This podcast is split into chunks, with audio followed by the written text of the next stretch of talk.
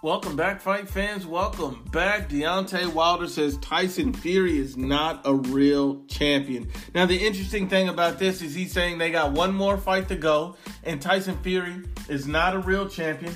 He also states that you know he he got an injury and he to his arm, and he needs to have a surgery to get that corrected. Now, the interesting thing about Deontay Wilder is he's had over seven surgeries on his arm.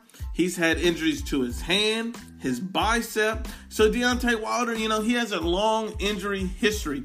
So let's just break it down about his injury history. We understand that the main reason that he has a huge injury history is simply because he does not how to throw a proper punch. He does not know how to throw a proper punch. He doesn't have proper technique, proper form. Windmilling is not a substitute for actual technical boxing knowledge.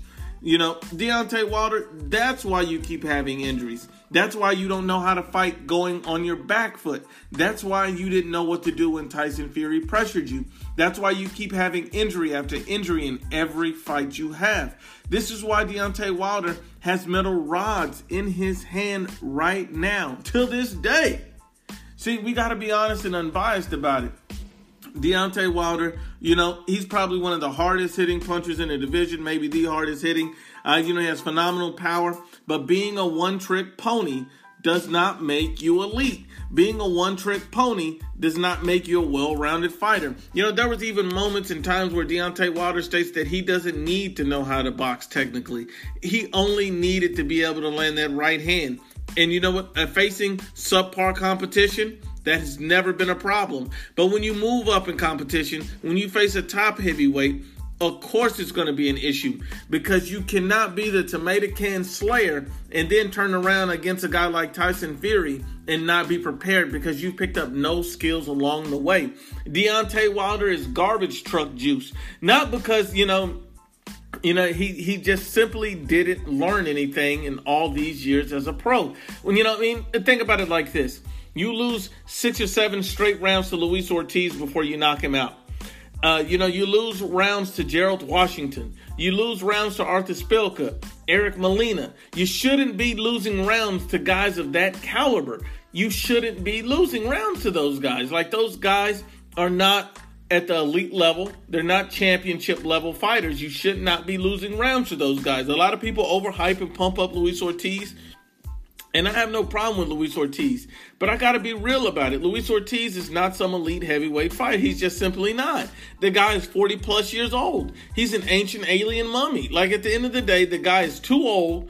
And you know, blood pressure issues, stamina issues. The guy's never been a world champion, doesn't have one elite level name on his resume, but yet people are pumping him up like he's the best thing since sliced bread in the heavyweight division. And and you know, he's a good quality fighter, but he's not elite. And he and you know, beating a guy that's tailor made that has a stamina issue, that's gonna gas out, that's 40 plus years old, of course Deontay Wilder is eventually going to land a shot after getting beat to a pulp the first half of the fight. He's eventually going to find an opening where his right hand lands. You got to understand, against an old fighter, against a fighter who doesn't have the stamina of a young guy, he's going to gas out. Look, look at Tyson Fury. I, I put it like this Tyson Fury pressured Deontay Wilder, walked him down, and beat him down.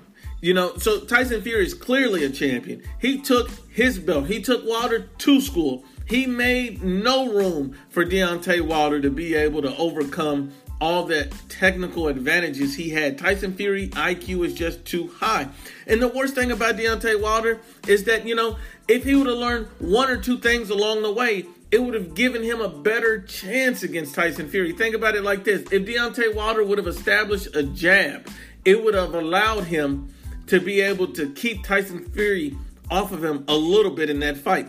If Deontay Wilder would have, you know, utilized or, or developed some type of head movement, it would have allowed him to, to avoid or elude some of those shots. But no, he didn't. He, he didn't have any head movement. He didn't have a consistent and steady thudding jab. He learned literally nothing with Deas and Mark Breland throughout this whole time.